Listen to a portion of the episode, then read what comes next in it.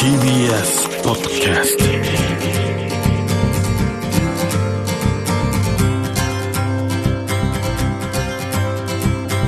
おはようございます。石川みです。日曜日のこの時間関東2500個の酪農家の皆さんの協力でお送りするこの番組。飲んで応援もう一本。絞りたての話題をお届けします。石川み Dairy Life. Dairy Life 前にですねこの番組を聞いてくださってる方から那須にパン屋さんとかチーズの直営店も運営している牧場があるというメールをいただいて感染症対策をして那須の山々を見て高速で、ね、走りながら行ってきました。黒磯板室インターチェンジを降りて走っていくとここどこだというね道がひたすらまっすぐなんですよ。後で知ったんですけどももともと何もないところを開拓した土地なのでもうひたすら広大で非日常の景色がね広がっています。そんなドライブしてたどり着いた真島牧場真島裕二さんと2代目の真島大輔さん。めちゃくちゃかっこいい移築した古民家で迎えてくれました。いやかっこいいわこれ。え一本の木でしょこれ。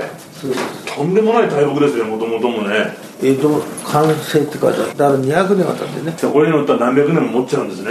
栗の木だったからね。栗？だから何百年も生えてた近所の栗を。じゃあある意味その辺の木なんですね。那須町の大深堀っていうまあ15個ぐらいの小さな部落なんだけど、はい、1年に1軒しか建てない。みんなで集まって作るからって言ってたね。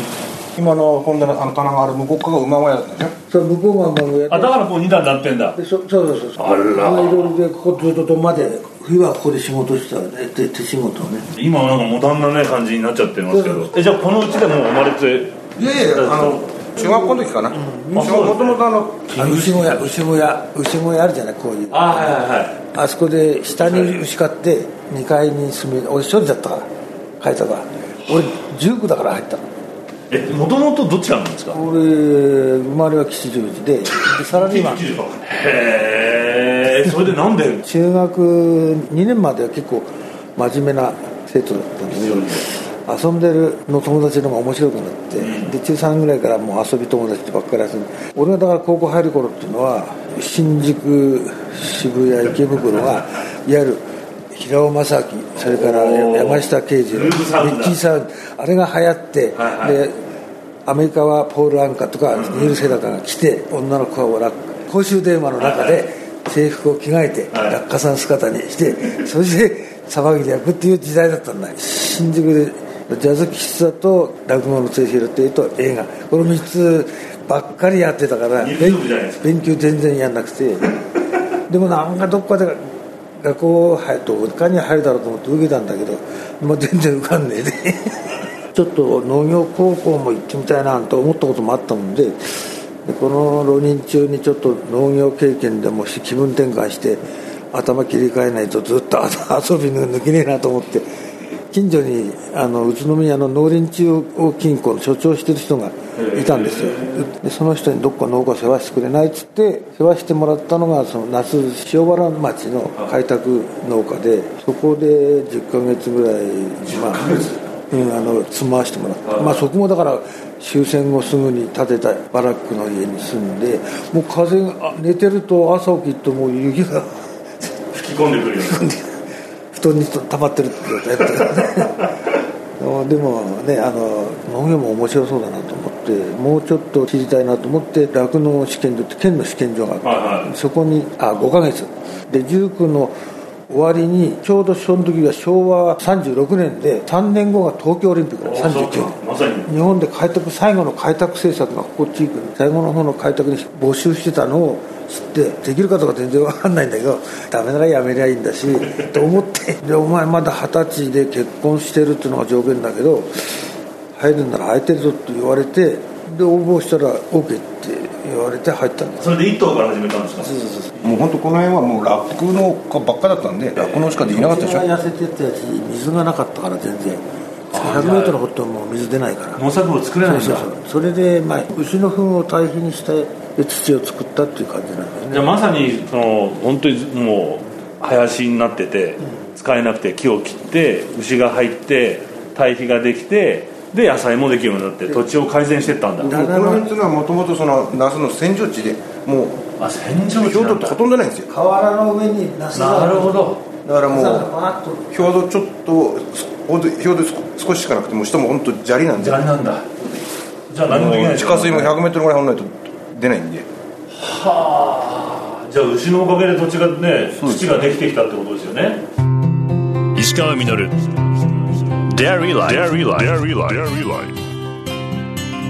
石川稔やってます。デイリーライフ栃木県那須塩原市真島牧場のお父さん真島裕二さんと長男で2代目の大輔さんにお話を伺ってるんですけどもグループサウンドじゃなくて日劇ウエスタンカニバルの初期のロカビリーの方ですねお父さんねもう都会っ子で遊びまくってたそうなんですけども、あの部屋に入るとですね、どうも不釣り合いなジャズの本とか映画の本がいっぱいあるんで、おかしいなって思ってたんですけども、仲間と移築した古民家、江戸時代の人の削った保存穴とか手作りの釘の話なんかをね、楽しそうにお父さん話してくれたんですけども、どちらかというと、地方移住を夢見る今の若者の世代にこう近い感覚、先駆けじゃないかなと思うんですけども、お父さんの楽しい開拓冒険談、アルバムの写真を見せてくれながら、まだまだ続きます。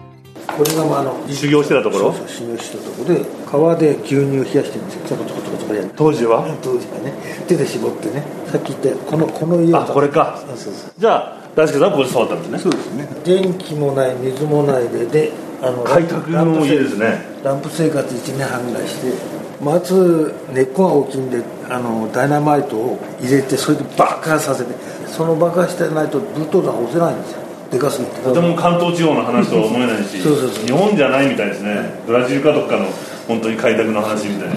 こんな感じでだんだんう増やして。わ本当だどんどん緑増やして。どんどん緑が増えてきてる。言ってもわかんないけどちょっと写真あったかな持ってきたんだけど。だああすごい。でも歴史が見えますこれ。から当時は牛も高かったからあからもあった。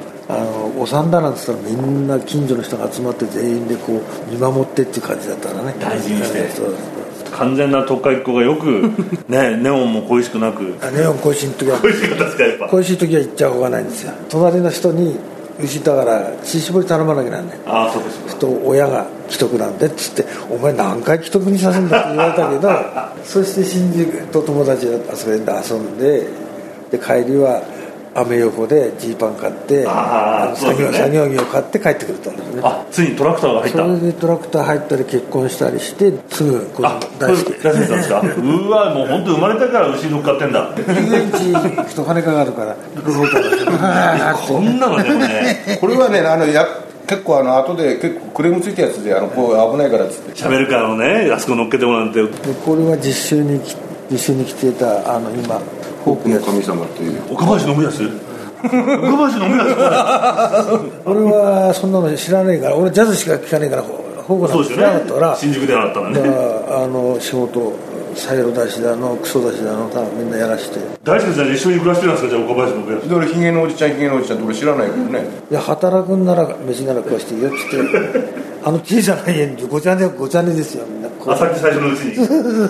今でも交流があるんだだからたまにあのその新しい CD を送ってきてそんな時代もあったんだまさかこんなこの写真集にオチがあると思わなかった。えーでも急なかなかでも冒険ですよねその世代ここに来て。とにかく楽しいことを追っかけてなんですね。しかやらないから開拓遊びそれから農農業遊び。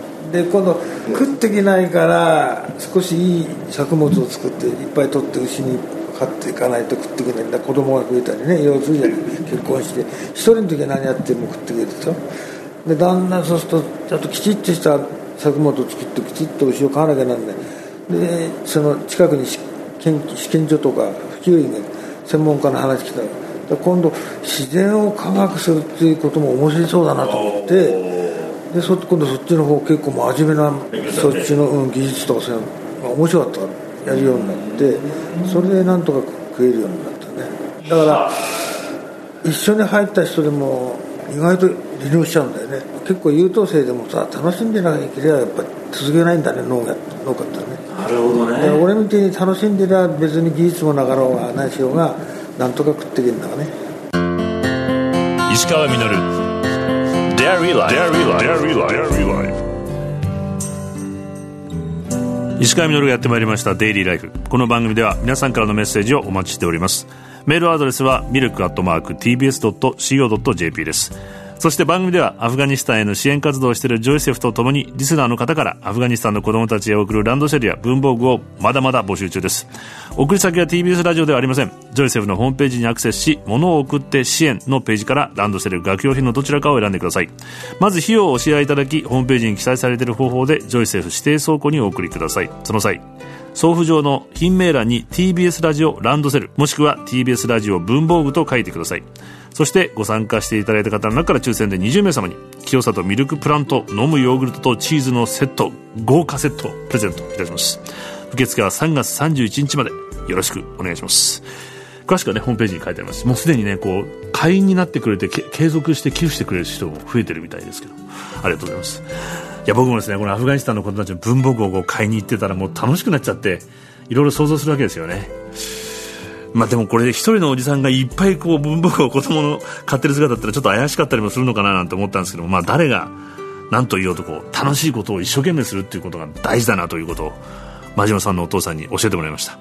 人生を思いっきり真剣に楽しむと1頭の牛からね今200頭の牛まで増えてるそうです。まあ、そんなお父さんのところにはやっぱり素敵な人が集まるんだなと岡林信康さんとかね思ったんですけども。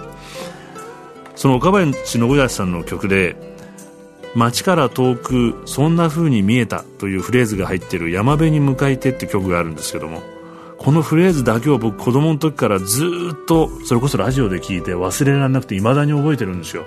綺麗な曲だしこのフレーズが何とも当時ロマンチックに僕には聞こえたんですよね。改めてこの曲を今回聴いてみたらふと思うことがありまして最近成功のイメージにとらわれて自分を見失って追い込まれてしまってる人が多いなと思いまして。若い人でもね。